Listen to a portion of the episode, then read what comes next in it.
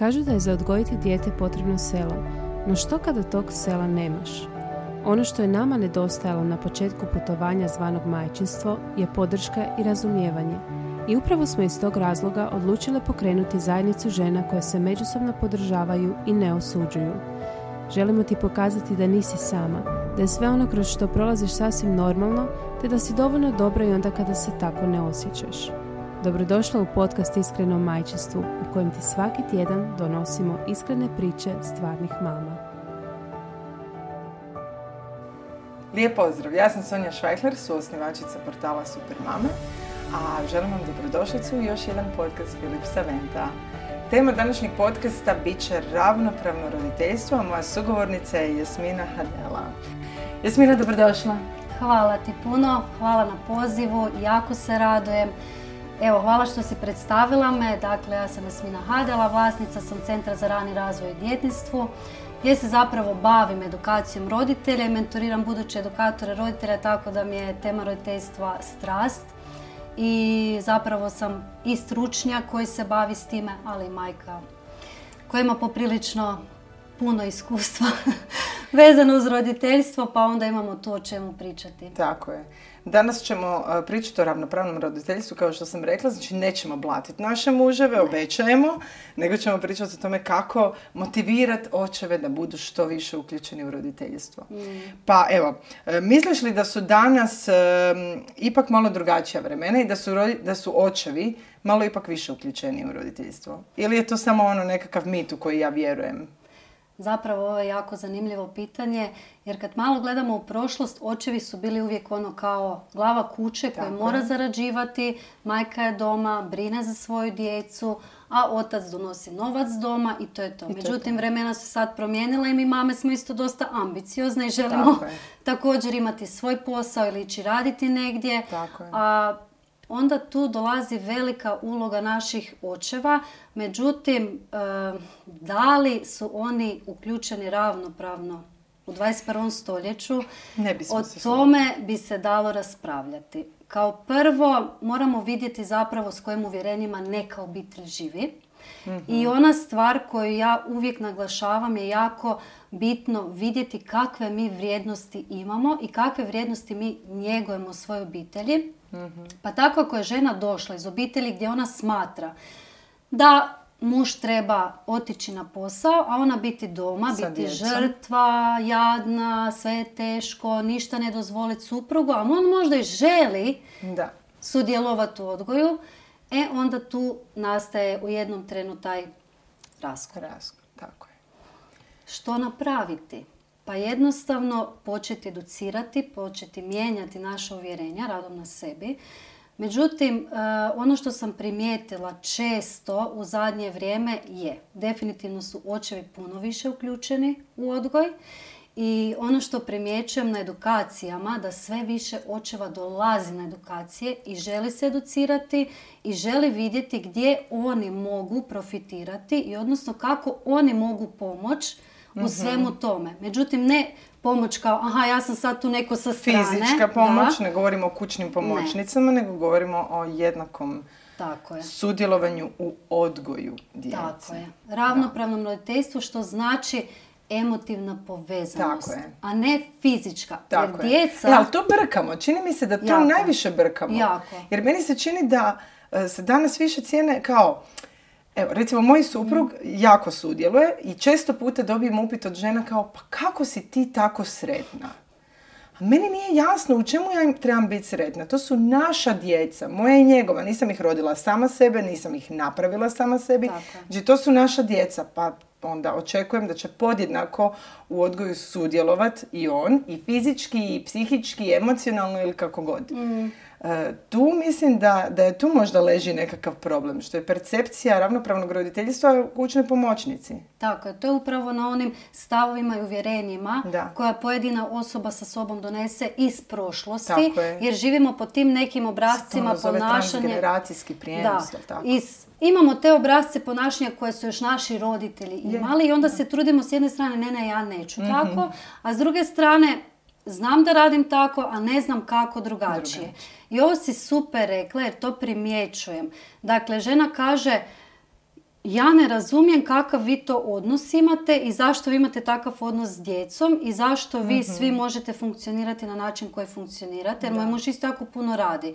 I Da. e, ok, ja isto puno radim, ali ja imam svoj centar blizu kuće Tako i ja je. mogu onda neke stvari. Ali, zašto se to desilo? Pa zato jer sam ja sebi u glavi posložila da on nije meni tu pomagač, nego upravo to, mi živimo zajedno i uvijek govorim roditeljima, samo se vratite natrag kad ste se upoznali. Što ste kod te osobe voljeli? I zašto se sad to promijenilo kad su djeca došla?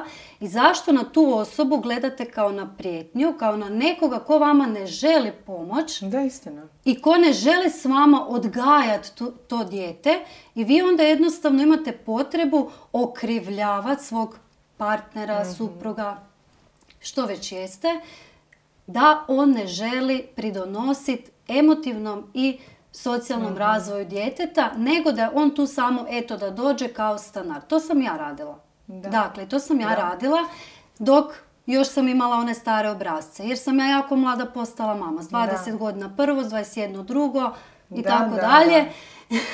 Čekaj, koliko ih imaš, Jasmina? Troje. Bila sam Troje. pet put trudna, ali imam troje, Da. troje djece Da. i presretna sam zbog toga. I na ovo prvo dvoje sam ja zapravo naučila da nešto treba mijenjati. Zato jer sam shvatila ne želim živjeti tako. Tako je. Ne, ne mogu ja njega isto okrivljavati. Znači da ja mogu nešto poduzeti po tom pitanju i ja ni ne želim da on dođe doma i onda dobije ženu koja mu govori ti cijele dane radiš i ništa nisi prisutan. To nije istina. Jel ti se čini da se često puta kao da se natječemo ko je umorniji? Da.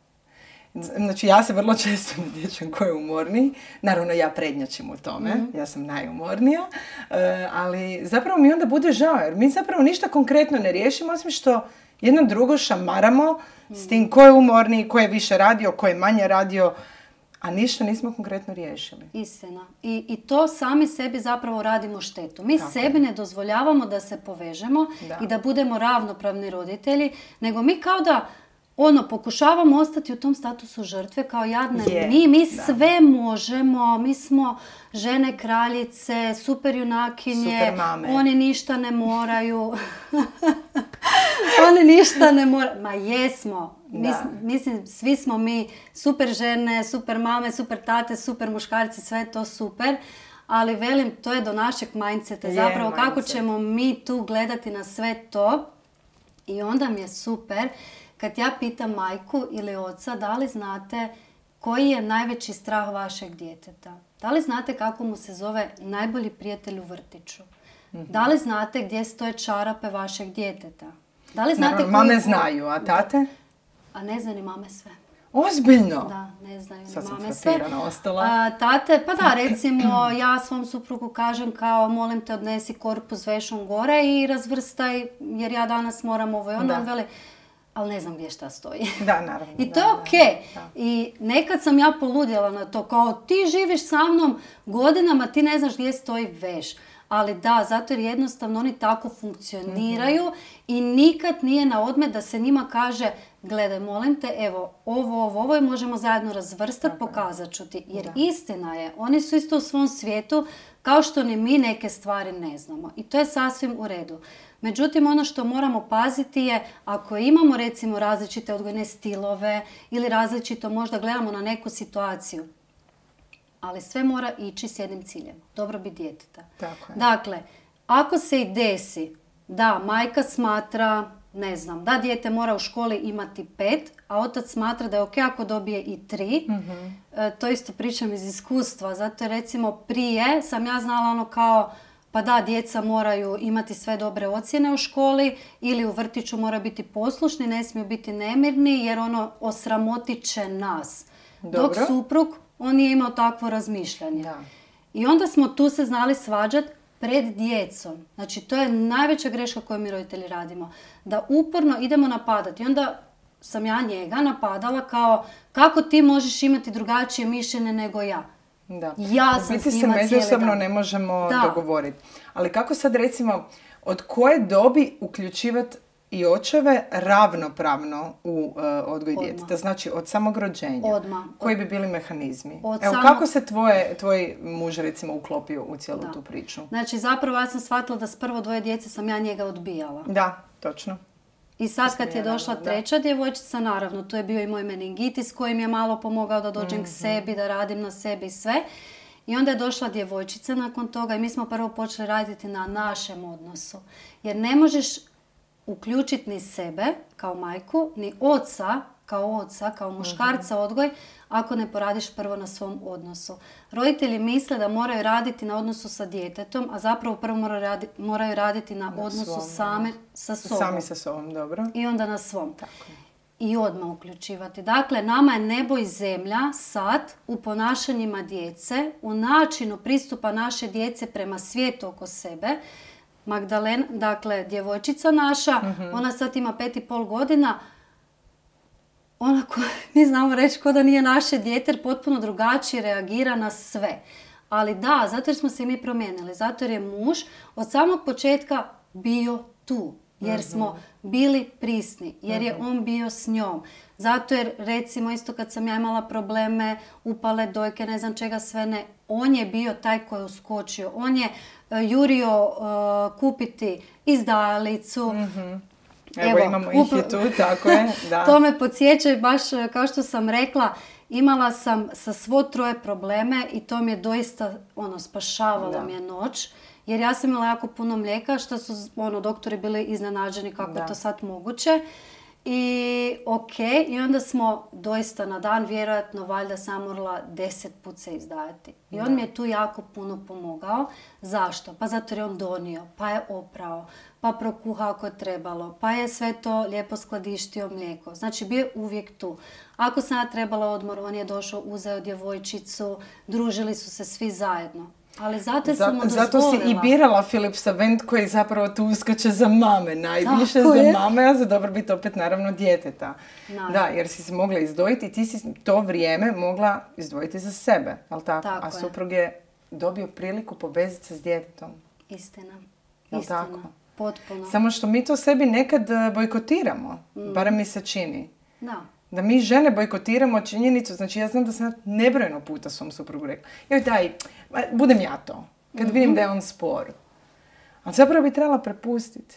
A to je sad ovaj mindset. Treba to. mu pustiti da ono, ok, koprcaj se sam. Jako je teško zbog toga jer imam osjećaj da smo mi žene e, u, ne znam, posljednjih ne znam koliko godina došle do toga da mi želimo pokazati da smo snažne. Mhm, Ali ono što sam ja naučila u posljednje dvije godine, zapravo je snaga pokazati da si ranjiva. E, to je hrabrost. Znati pokazati svoju ranjivost i znati pokazati svoju ženstvenost. Ja sam prva koja je bila ono dugo ono, muški sve, mak, Da, da. muški mora biti, nećeš ti meni me. tu dolaziti, ne znam šta. To je moj teritorij i ne miješaj mi se. Ali onda u jednom trenu shvatiš da to više tako ne ide. I naravno, kroz proces rada na sebi to osvještavaš i shvatiš da nije lako. Zato jer si stalno živi, jer si gleda, jer si mora ono proživljavati neke te situacije i jednostavno se moraš uključiti u sasvim neki drugi svijet koji do sad nije bio tvoj i dozvoliti muškarcu da i on preuzme nešto na sebe. I tako jednostavno počneš komunicirati, počneš razgovarati. Pa razgovaraš dok vas djeca ne gledaju, mi smo se znali svađati pred njima. Od toga nema kruha, od toga nema ništa. Pa što mi želimo? Djecu koja će se bojat nas, recimo šta mame znaju raditi, je sad će ti doći tata, samo pazi. I obratno, ili, i obratno, ili tata, da. velim, to smo Da. mi sve radili. Da. Sve što pričam nema veze s nijednom drugom ženom, samo sa mnom i mojim odnosom, jer e, poštujem ipak e, ovo povjerljivo svojih klijenata, pa ne bih htjela njihove priče. Ali ovo smo mi sve prolazili. da. I, ali smatram da mnogi roditelji to prolaze. Je. I ok, trebali smo se probuditi u jednom trenu, jer ili ćeš se rastaviti ili ćeš napraviti nešto Tako po je. pitanju toga. Ali koliko je važna uloga jednog i drugog roditelja za zdravlje djece, Najvažnija. tako? Da, jer mi imamo oboje isti cilj, dobrobit djeteta i da se dijete razvoje emocio- emocionalno, samopouzdano, zdravo dijete jednog dana i da se ono nas ne boji.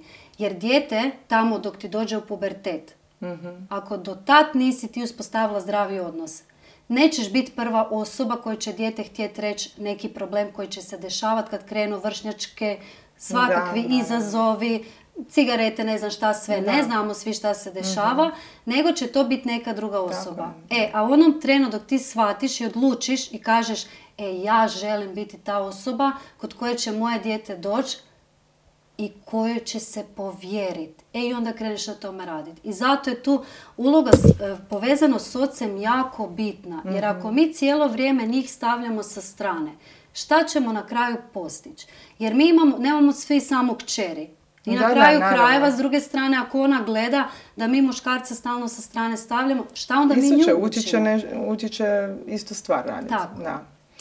E, dobro, zaokružila bih ovu temu znači s tim da je važno da si osvijestimo da ne moramo sve same, da imamo partnere, muževe, partnere koji su, imaju jednako pravo sudjelovati u odgoju naše djece i nama time i olakšati, a i biti tu za zdravlje naše djece, emocionalno prvenstveno. E, osvijestiti se da postoje od prvog dana proizvodi koji će olakšati u tome, a to je recimo i Philipsove izdajalice, bilo da se radi o ručnoj, bilo da se radi o električnoj, gdje već se sad mama može i dalje njegovati svoje dojenje, a opet odvojiti malo vremena za sebe, a otac dobiti priliku e, približiti se i zbližiti se sa svojim djetetom.